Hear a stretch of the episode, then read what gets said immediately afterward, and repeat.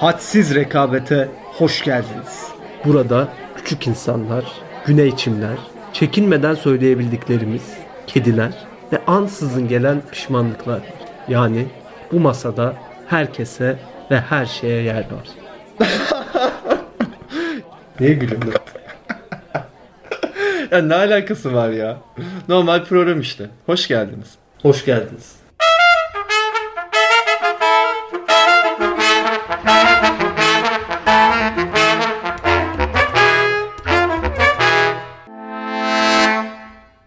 Hamitçim selamlar. Merhaba Can. Birazcık bugün teknolojiyle alakalı sıkıntılarımız oldu. Ya Bugün şu an yani buradan dinleyicilere bir olayı anlatmak istiyorum. Aynı odanın içindeyiz. Fakat ikimizin önünde başka bir bilgisayar ve iki ayrı mikrofon, kulaklık mikrofonuyla kayıt almaya Bunun çalışıyoruz. yani. Bu- sebeplerinden de bahsetmek ister misin? Bunun sebeplerinden en temel sebebi Can'ın evine yani 5 dakikalık mesafedeki evine gidip mikrofonu getirmeye üşenmesi. Bu kadar. Tam haklı gözüküyorsun. İlk. Haklıyım zaten. Bence bir ölçüde de haklı sayılabilirsin ama ben kendimi ufacık da olsa savunmak için şunu eklemek istiyorum. Biliyorsun yakında ben bu diyarlardan ayrılacağım. Evet sen İsviçre'ye gidiyorsun. Dolayısıyla yine bu evdeki gibi aynı mikrofona dudak uzatıp da konuşmamız mümkün olmayacak. Ama ben onu özleyeceğim. ben de özledim. Teşekkür ederim.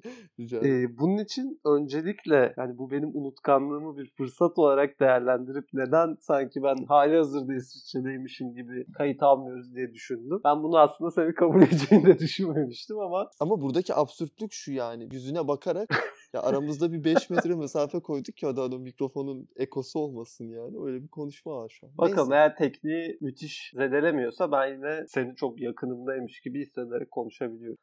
Hamitciğim madem böyle birazcık buruk bir yerden girdik o burukluğu aşmak için biraz onun üzerine eğilmemiz gerektiğini düşünüyorum. Ya üzerine eğildiğin zaman burukluğu aşıyor musun ki?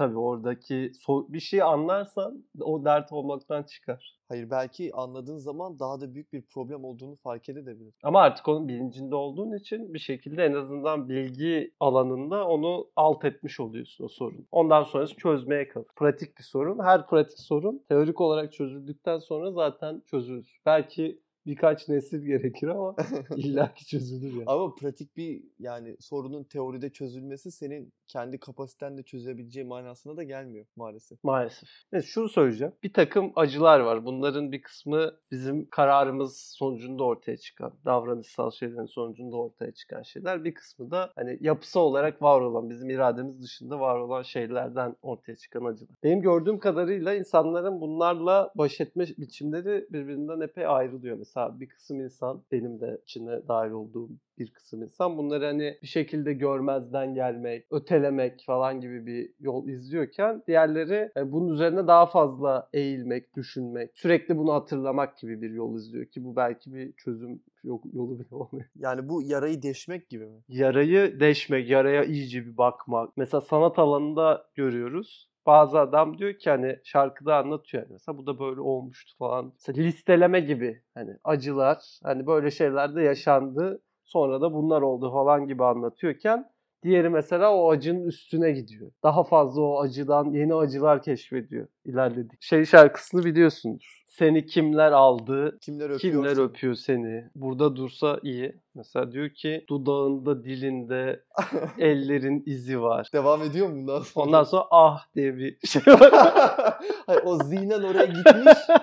Yani o zihnen belli yerlere gitmiş ama kağıda da dökmemiş. evet o. Yani neyse mesela burada bir iki adım ilerlenmiş yani. Yarın kaybı var. Yarın başkalarının eline geçmesi var. Eline geçtikten sonraki süreçte de bir adım atmış. Eline geçtikten sonraki aktivitelerin tahayyülü var. Onun da bir adım var. Neyse ki o bir noktada durmuş yani. Bundan sonrasının da gelebilmesi mümkün. Daha ağır mazoşist örneklerde belki daha ilerisinde getirir. Burada bu kadarıyla duruyor. Sen bunu nasıl değerlendirdin? Ben bir ayrılık yaşasam bu tip şarkıları dinlemem bence. Yani çünkü şeye katılmadım yani yaran deşe deşe işte çözülür. Ben benim yaraları veya problemleri çözüş metodum genelde tam böyle olmuyor yani. Yarayı bırakırsan kabuk bağlar mı hocam? Yani hayır eğer düşündüğünde sana cidden acı veriyorsa o ayrılığın ya onun üzerine düşünmesen bence daha mantıklı. Ya bence düşünebilirsin. Mesela arabeski alalım genel bir janr olarak. Aslında burada da hani ayrılık, acı bunlar hep ana temalar. Ama arabeskte bu kadar sanki somutlamaya gidilmiyor. Yani mesela hayat yok oluyor, kıyamet kopuyor, artık yaşayamayacağını hissediyor. Sevgiliden ayrılık var ama sevgili şu anda kimde ne yapıyor? Böyle bir soruyu ben ne Ferdi Tayfur'un ne Müslüm Gürses'in sorduğuna tanık olmadım. Bu arada bu arabeskte sanki gen- Falan gibi bir sorgulamaya gidilse bu sefer eyleme de geçilmesi gerekir. küçükken şeyi hatırlıyorum. Haber kanalları şu anki gibi değildi yani. Mesela bayağı kanman gösteriyorlar. Müslüm Gürses'in işte konserine gidecek adamlar böyle üstleri kan olmuş. Yani adamın üzerinden kan akıyor. Gömleği falan paramparça. Böyle devamlı jilet atıyor yani mesela. Bu adamı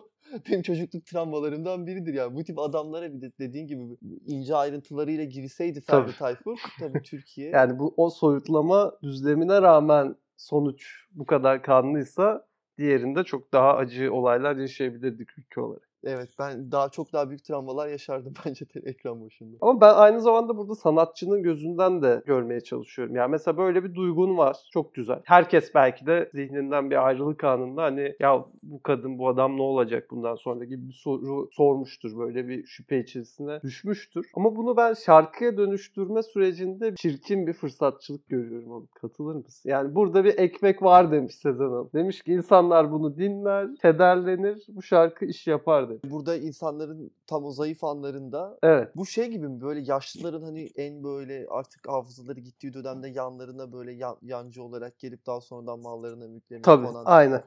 Aslında burada yani bir niyet açısından çok da bir fark yok Sezen Aksu'nun yaptığı. şey var mesela kansere çözüm ilaç falan satan yine benzeri figürler oluyor. Var var. Ölüm korkusu bayağı büyük bir şey yani. O da bazı şeylere sebep oluyor. Burada niye dedim? Şu an çok ciddi oldu burada. Buna gerek yok. evet bence burada Sezen Aksu cidden bir sömürü yapıyor aslında. Ama yani bu genellikle aslında dönüp baktığımız zaman çoğu sanat alanında da bu yok mu ya? Hep bir fırsatçılık mıdır aslında? Ya bence burada mesela fırsatçılık da olabilir. Yani bunu iki türlü okuyabilirsin. Burada bir niyet okuma da yapıyoruz bence. Belki Sezen Aksu cidden zamanında yaşadığı bir ayrılık üzerine bu şarkıyı da yazmış olabilir. Veya senin dediğin gibi burada çok büyük bir ekmek var. Ben bu ayrılık üzerine bir şarkıda yapsam patlar deyip de yapabilir. Bence Sezen Hanım'ın beraber olduğu insanı birisi alsa kimler aldı diye sormaz. Gider elinden alır getirir. Yani en azından o enformasyona sahip olur. Çoğu zaman da onu getirip alabilecek veya onu o yeni yarıyla mutlu olmasına engel olabilecek araçlara sahip olduğunu düşünüyorum. Bu şeye ne diyorsun? Mesela Sezen Aksu'nun şarkıları ve kendi karakteri arasında bir paralellik. Bu şarkı üzerinde mi söyledin? Genel, bir olarak yani Sezen çıkarım. Aksu'nun hayatı ve kendi karakteri üzerinde ve yaptığı eser üzerine mesela bir Evet. paralellik var mı? Şey gibi değil mi biraz yani ben böyle güçlü kadınım. Evet. Adamı ben yoluna sokarım, ben yoldan çıkarırım. Seni yerler bende. yerler, seni ham yapar bu zilliler. Mesela orada kendisini bir mahalleye gelen yakışıklı bir erkek üzerinden, mesela ona nasıl asıldığı üzerine bir şarkısı var mesela. Orada ama zilliler bir kadınlar topluluğu gibi değil mi? Sezen Aksu ve yancıları ben öyle. Evet bence Bu mesela evet, cesaret isteyen bir şey aslında yani. Şu an bile yani bir kadının gidip bir erkek üzerinden hani bu catcalling mi değil mi? Evet. Derler İngilizce'de. Asılmak aslında değil mi? Ama Türkçesi daha kaba geliyor. Onu yapmış şarkı olarak. Bayağı da hit bir şarkı sonucunda. Ya bu mesela Atilla Taş'ın karakterine bakıyorsun. Zıppır bir adam şarkıları ham çökerek. Mesela gene orada da bir paralellik. var. tamam yine Ama bu Atilla Taş'taki paralellik keşke böyle olmasa ya Atilla Taş'ın. en azından Atilla karakteri böyle biraz daha- böyle olmasa. slow bir şeyler söylemesini mi isterdin? Ama işte Atilla Taş'ın da verdiği bir demeçte bu sefer bütün o imajda yıkılırdı yani. Evet. Ya mesela şeyi düşünsene yani. Mesela şu anda Serdar Ortaç'ın yeni karakterini düşün. Yeni modunu. Evet Serdar Ortaç bu arada inanılmaz popülerleşti. Bu hem katıldığı canlı yayınlarla. Ama eski tarzıyla şeyi devam ettiremez herhalde. Bu yeni yaşama anlama ve davranış biçimiyle eski tarzını sürdürmesi durumunda mesela mutlu edemez. Yani o mutsuz bir adam mesela o zeytin sahnesi vardır ya göbekten alınma. Evet. Mutsuz bir adam o sahnede oynayamaz. Belki ağlayarak yer bu sefer. o zeytini yer ama ağlayarak yer. Ya belki Sezen Aksu'nun veya mesela Candan Erçetin'in de e, şarkılarını hani özgün kıra- kılan şeyden diyelim bu Dylan Atilla Taş'tan mi buna mesela? Bob Dylan. olabilir. Bunlardan ayrı kılan şey şöyle düşünebiliriz. Ben normalde hani bir şarkı dinlediğimde diyelim adam ayrılıktan bahsediyor. Hani genel olarak hani kendi deneyimlerim ve kendimi o şarkının içine atıp düşünüyorum. Ama mesela Sezen söylediğinde ben hep Sezen Aksu'nun ayrılığını düşünüyorum. Çünkü o kadın yani o söz seçimi işte belki klipler o söyleme biçimi bunların hepsi birleştiğinde yani o şarkıdan o kadını çıkarttığında şarkının kendisi kalmıyor. Yani sen şunu diyorsun. Sezen Aksu'nun personası o kadar dominant ki Aynen böyle. ben kendi karakterimi veya düşüncelerimi, fikriyatımı şarkının içine sokamıyorum. Aynen Orada. Sezen Aksu her geldiğinde bana tekmeyi basıyor yolluyor. Evet. Bir de belki belli bir figürle alakalı fazla gereksiz bilgi yığmakla da alakalı. Yani belki eşit ölçüde ne bileyim King Crimson hakkında da bilgi sahibi olsak her birinin üyelerin özel hayatıyla alakalı o şarkıyı dinlerken de belki onun personasına hapsolur.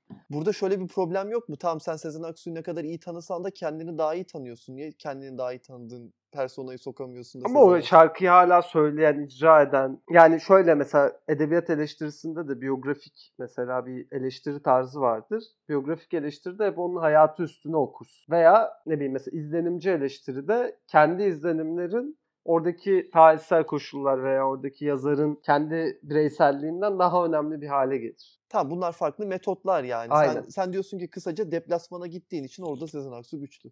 Deplasmanda Sezen Hanım. Evet burada da çok- bir indirgemeci yaklaşımla bütün edebiyat metodolojisini özetlemiş bulunuyoruz. Edebiyatçılar alınmasın. Madem bu kadar üzerine laf ettik ayrılığın, ayrılığın var olması için bir de bir vuslat, bir birlik dönemi olması lazım. Biraz da bundan bahsedelim. Ayıp. Bahsedelim yani istiyorsan bahsedelim Can. Sen zaten şimdi gideceksin. Ben senin şu an isteklerine yani evet ne dersin Bir- evet.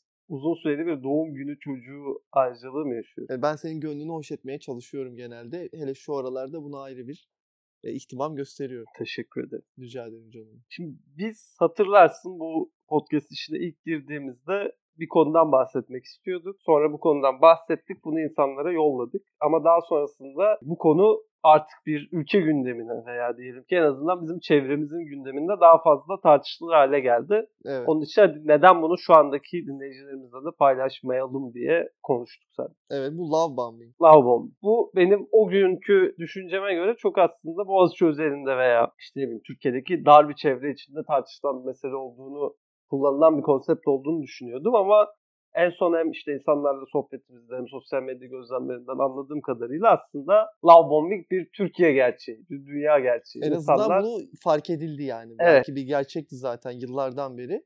Bu, bu, bu arada bu şey çok önemli cidden. Mesela bir kavramın ismini koyduğun zaman aa bu muymuş? Evet yani abi, bunca ben de bunu- yaşıyormuşum. bu, evet fark etmen de kolay oluyor yani. O insan zihninde öyle yani. Sınırı çizdiğin an onu artık fark edebiliyorsun. Çok önemli. Belki de love bombing'de böyle bir şey oldu. Love Evet. Peki bu nedir? öyleydi. Ne, nedir yani bu? Love bombing nedir? Önce Türkçesiyle ifade edeceksek bir sevda bombardımanı. Sevgi bombardımanı diyorum ben. sevda böyle çok arabesk oldu sevda. Bir sevgi bombardımanı. Evet, sevgi bombardımanı. romantik ilişkilerde izlenen bir kural ihlalidir. Bir, bir Hayır. savaş love bombing stratejisidir. Bir stratejidir. Bir savaş stratejisidir ve Bir savaş stratejisidir.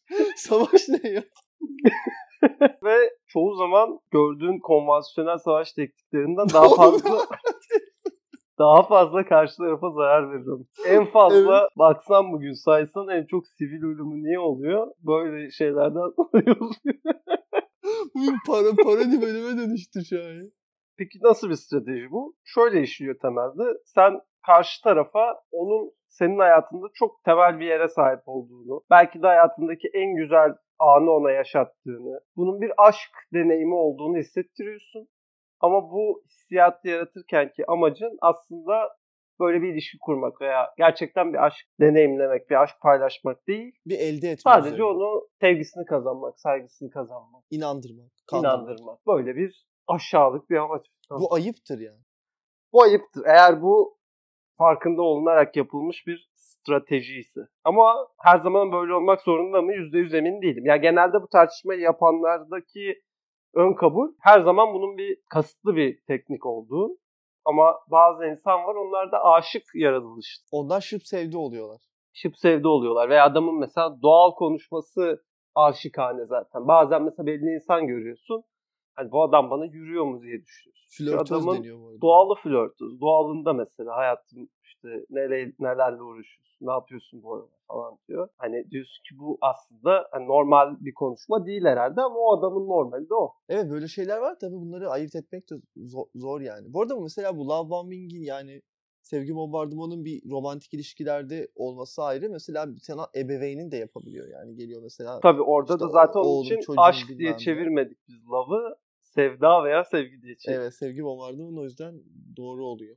Mesela ama tabii aşikane bu yani yaratılışı gereğince böyle olan, doğalı böyle olan adamda da hani bu bence konunun dışında da olabilir biraz çünkü bir değişim yok. Hani mesela diğerinde ne var? Canım nasılsın, canım nasılsın, canım nasılsın. Her saat 9-10 adam mesai gibi yazıyor. Bütün sevgi bombardımanı anlayışım bu mu? Sonra 20 gün geçiyor, 30 gün geçiyor. Her Allah'ın günü saat 9'da yazan adam bir ayın sonunda işte ayda bir yazmaya başlıyor. Sonra Allah Allah şükür onu da yaz. arazi olmuş. Tamamen gitti. Tabii bu bir yara açıyor yani. Tabii Bu ne kadar daha öncesinde yer kaplıyorsa o hacmiyle orantılı bir yara.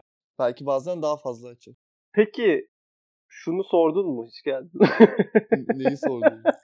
ben acaba istemsizce birini bombalıyor olabilir miyim veya birisi tarafından şu anda acaba bombalanıyor muyum? Yani çünkü biz love bombing diye bir şey tanımladığımızda bunu biz savaş taktiği olarak tanımladığımızda her ilişki içerisinde her bir yeni ilişki ihtimali içine girdiğimizde de belki şu soruyu veya bu tedirginliği yaşamamız gerekiyor. Bu yaşadığım şey gerçek bir aşk ihtimali mi yoksa Evet. yoksa bu bir bombardıman mı? Ya bu Buradaki gitgide her samimiyetin şey- bir testi var mı? Bu gitgide her şey sanki çok zorlaşmıyor mu? Yani zaten şu insanlar birbirlerine çok zor güveniyorlar veya bazı belli bir yaştan sonra da mesela bazı ilişkileri kurmak çok zor.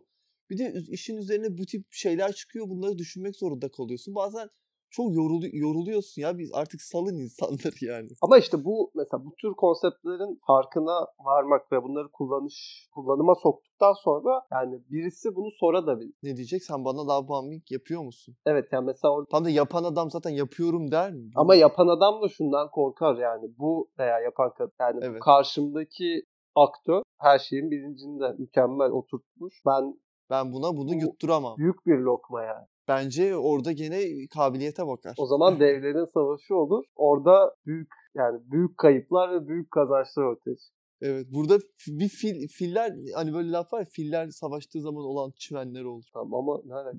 Evet burada bir alakası yok aklıma geldi söyleyeyim dedim. Şöyle de olabilir. Mesela bombalayacağım çoğu zaman mesela Almanya iki savaş başlatıyor. İkisinde de kaybediyor. Yani her zaman Her zaman yani ben ilk yumruğu attım. Demek ki bu savaşın kazananı ben olacağım diye bir şey. Ne tam da senin anlattığın durumda şöyle iki taraf da bombalıyor. Yani senin anlattığın durum şu. İki, bir çift var. iki taraf da birbirine Hayır, hayır, onu bombardımanı yapmaya Ben- çalışıyor. Sonuçta bir ilk kararı alan var yani. Birisi diyor ki ben bombalayacağım. Bombalıyor. Evet. O bombalayan taraf da e, tamamıyla bunu bir stratejik olarak başlatıyor olsa bile dönem içinde avlanabilir. Bu Tabii ki olabilir. Ama aynı kişi bir tarafından mı olur, başkası tarafından mı olur? Bu da ayrı bir muamma yani. Bence burada en son şunu sorabiliriz yani en azından herkes kendine de sorabilir dinleyen. Yani ben bunu yaptım mı, yaşadım mı veya yaşıyor muyum? Veya iler, yani yapıyor muyum? Geçmişte ne olmuş? Bu tarzda bu tip soruları sorabiliriz. En Tabii. azından belki Sen canlı yayında bunu sormak ister misin? canlı yayında kendime sormak istemem. Ben bunu herkes kendisine sorsun. Amel defterimiz, günah şeyimiz o kendimize yani. İleride açılırsa açılır. Tabii. Görüşürüz o zaman. Görüşürüz.